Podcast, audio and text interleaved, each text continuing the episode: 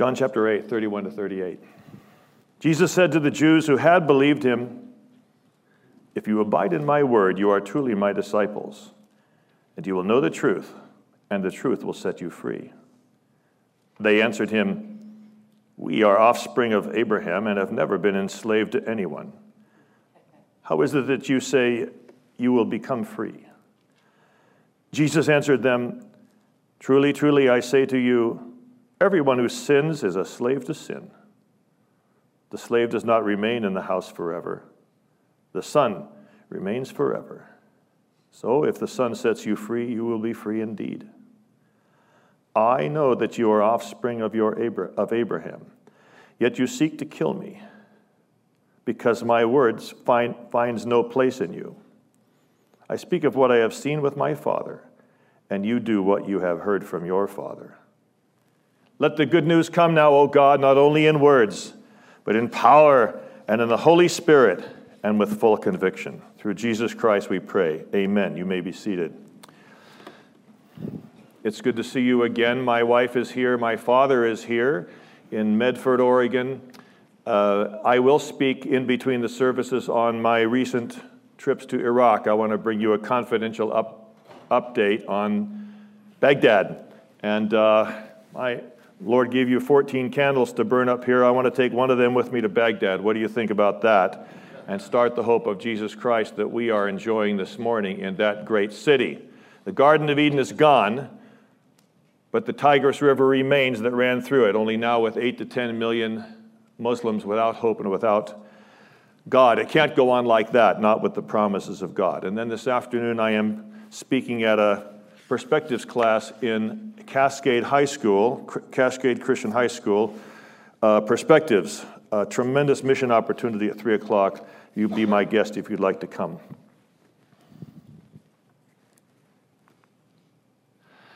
Yeah, here's my wife, and we've been married 43 years. What do you think about that? Yeah. I told her if I knew she was going to be this good looking after 43 years of marriage, I would have started taking better care of myself a long time ago.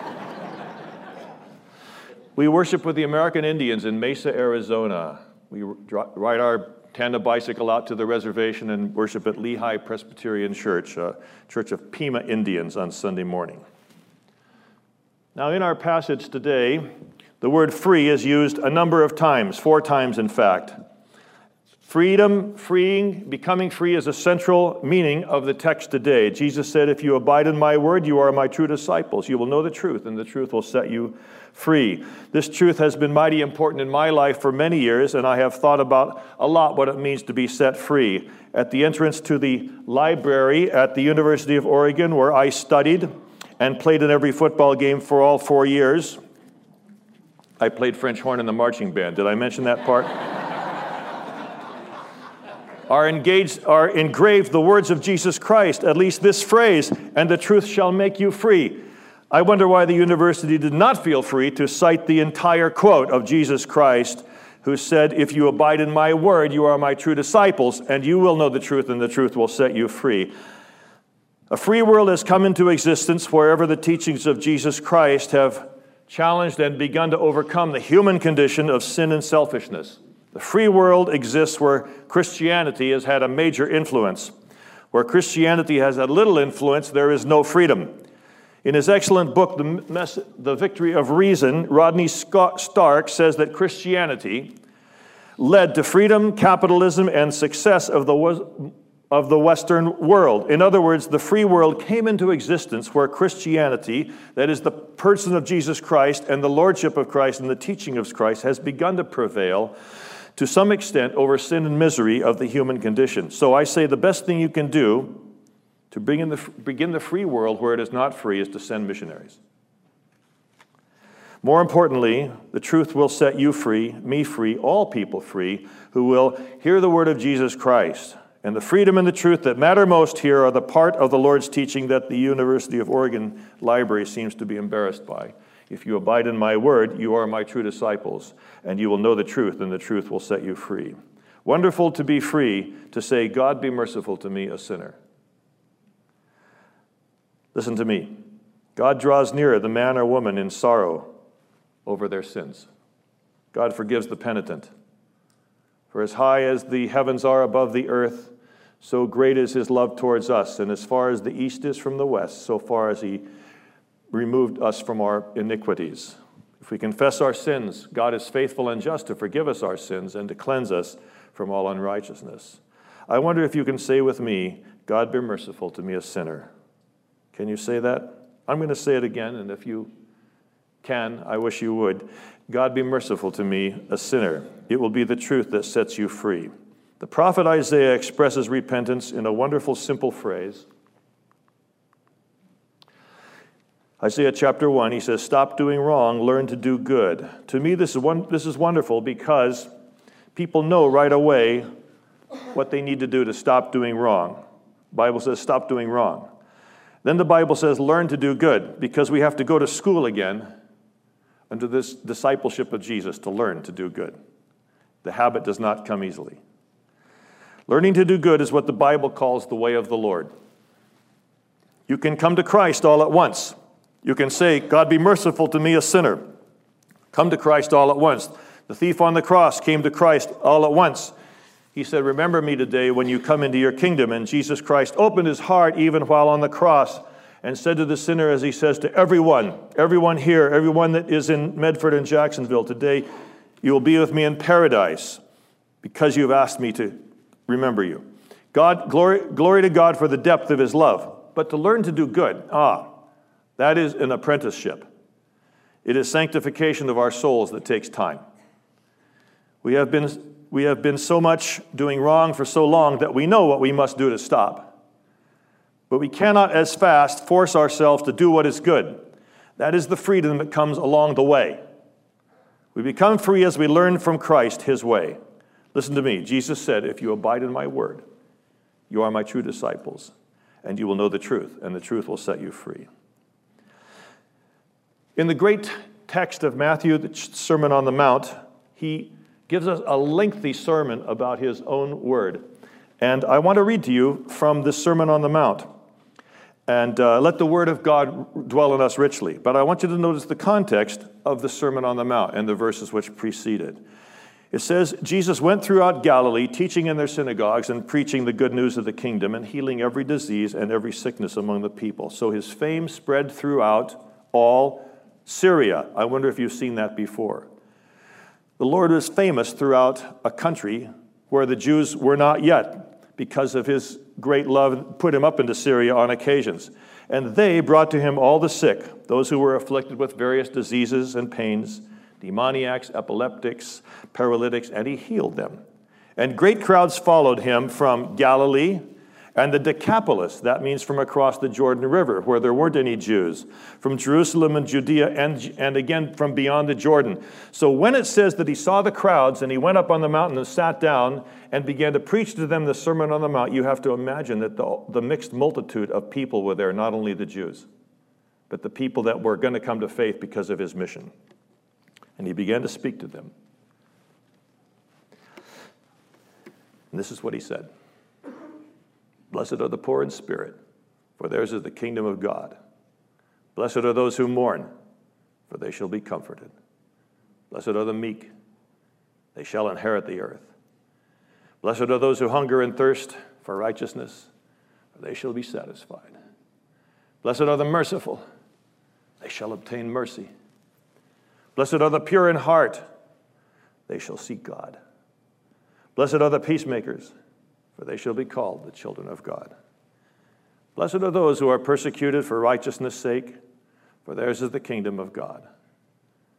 Blessed are you when people revile you and persecute you and utter all manner of evil against you for my account. Rejoice and be glad, for your reward is great in heaven. You are the light of the world. A city set on a hill cannot be hid. No one, after lighting a lamp, puts it under the bushel basket, but on the lampstand, where it gives light to all that are in the house. In the same way, let your light shine before people, that they might see your good works and glorify the Father who is in heaven. You have heard that it was said to those in ancient times, you shall not murder, and whoever murders shall be liable for the judgment. But I say to you that if you are angry with your brother or sister, you are liable for the judgment. And if you insult a brother or sister, you are liable for the court. And if you say, you fool, you will be liable to the hell of fire. So when you are offering your gift at the altar, if you remember that your brother or your sister has something against you, leave your gift before the altar and go. First be reconciled to your brother or sister, then come and offer your gift. Come to terms quickly with your accuser while you're on the way to court, or your accuser may hand you over to the judge, and the judge to the guard, and you will be thrown into prison. I tell you, you won't get out till you pay the last penny. You have heard that it was said, you shall not commit adultery. But I say to you that everyone who looks at a woman with lust has already committed adultery with her in his heart. If your right eye causes you to sin, tear it out and throw it away. It is better for you to lose one member of your body than for your whole body to be thrown into hell. And if your right hand causes you to sin, cut it off and throw it away. For it is better to lose one of your members than for your whole body to be going to hell. It was also said, whoever divorces his wife, let him give her a certificate of divorce. But I say to you that anyone who divorces his wife, except on the grounds of unchastity, causes her to commit adultery. And whoever marries a divorced woman commits adultery. Again, you have heard that it was said, those of ancient times, you shall not swear falsely, but shall carry out the vows you have made to the Lord.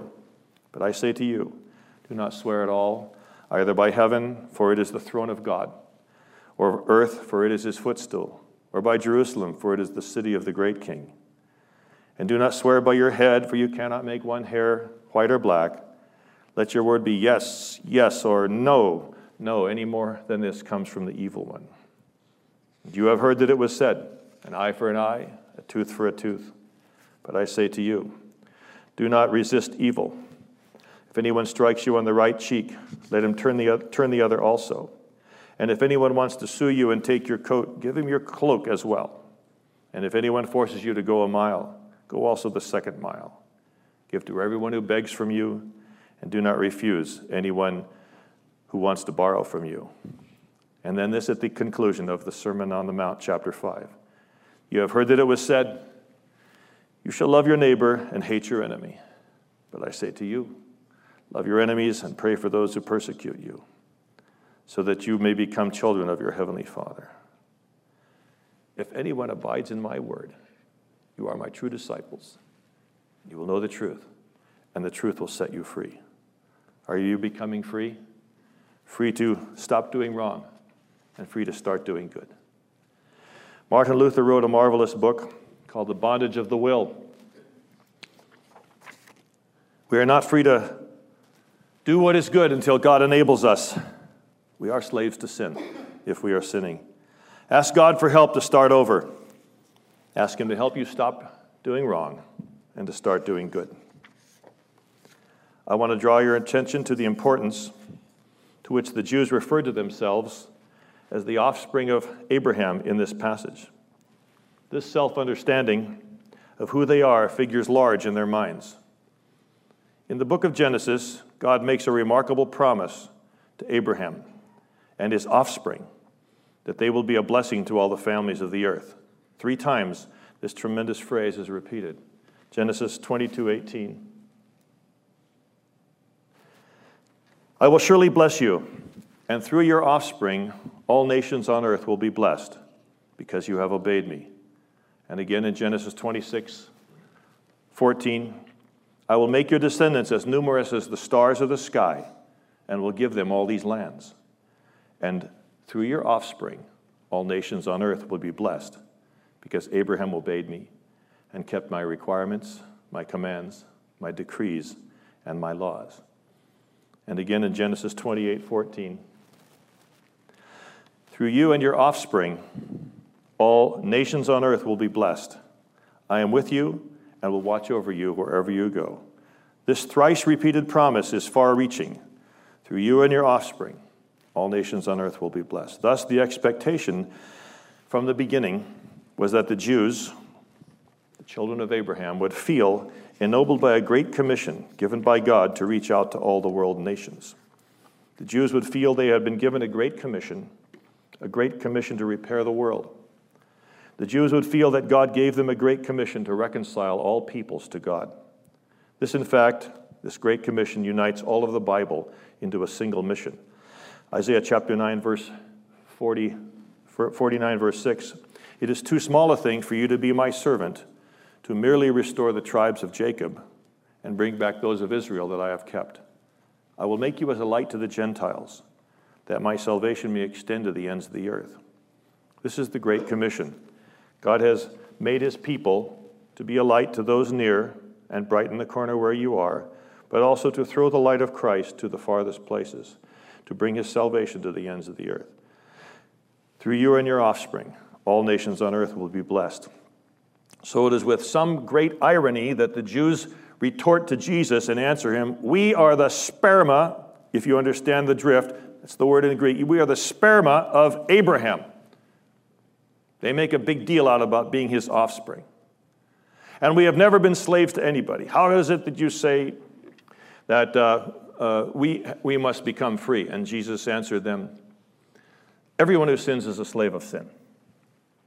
The son will be in the Father's house forever, but the slave will not be in the Father's house forever.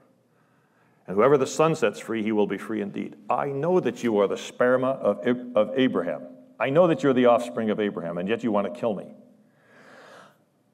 Wow, how far had the mission of God fallen on deaf ears for many, many generations, that these chosen people of God, the ones who regarded themselves with a self-identity of being Abraham's sons and daughters, instead of being a light to the Gentiles, had become to the place where they would even kill the Son of God when he showed up on the planet Earth. One would have expected that the chapters of the Old Testament would be a happy record of waves of non-Jews coming to faith through the followers of God from all over the world. But that is not what happened. In fact, by the time Jesus Christ arrives in the world, based upon the promise of long ago, he might have expected that many thousands of people across Europe and Africa and Asia would already be enjoying the blessings of God because of the success of the children of Abraham going to where the missionaries were, but that's not what happened. From Abraham to Moses, from Moses to King David, from King David to Isaiah, from Isaiah to John the Baptist, God's mission was meant to be, through your offspring, all the nations will be blessed. But this mission did not sparkle and shine. Where were the thousands of faithful followers from many nations? How many thousands by the time of Christ were reading the Bible in Europe, Asia, and Africa?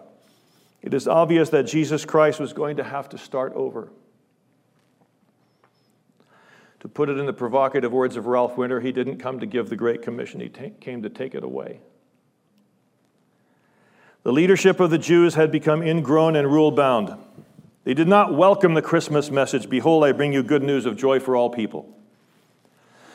How many thousands of disciples met Jesus upon his arrival? It was not like that. Instead, he spent all night in prayer asking, "How did this happen? Here I am starting over. At one time, there were 12 tribes of Israel. That is all gone." Jesus prayed all night to choose 12. He didn't find any leaders to choose. "I guess I'm going to start with the riffraff." And that's what he's been choosing ever since. If I look around my own heart and my friends in this room, we were not the people that got 800 in our spirituality SAT classes, or 4.0 in our prayer lives. He reached deep to the sinners, surrounded himself with knuckleheads. I want to draw your attention to the sharp confrontation that concludes this morning lesson, a confrontation between Jesus and the ones who thought they were something because they were the offspring of Abraham. Listen to how Jesus spoke frankly to them who had rejected him. "I speak of what I have seen from my Father, and you do what you have heard from your father." Oh my gosh. 2 fathers. The one the father above, another the father of darkness. Jesus speaks what he hears from his Father above. The ones who seek to kill Jesus are doing what they have heard from the Father of darkness. In the verses that follow, where your pastor will pick up on the text in the coming weeks. Wow. Our Lord will be very direct in his language about this great divide. Your pastor will be explaining that in the coming weeks. Say it with me. God be merciful to me, a sinner. Help me stop doing what is wrong. Help me start doing what is good. With you, my Lord, all things are possible.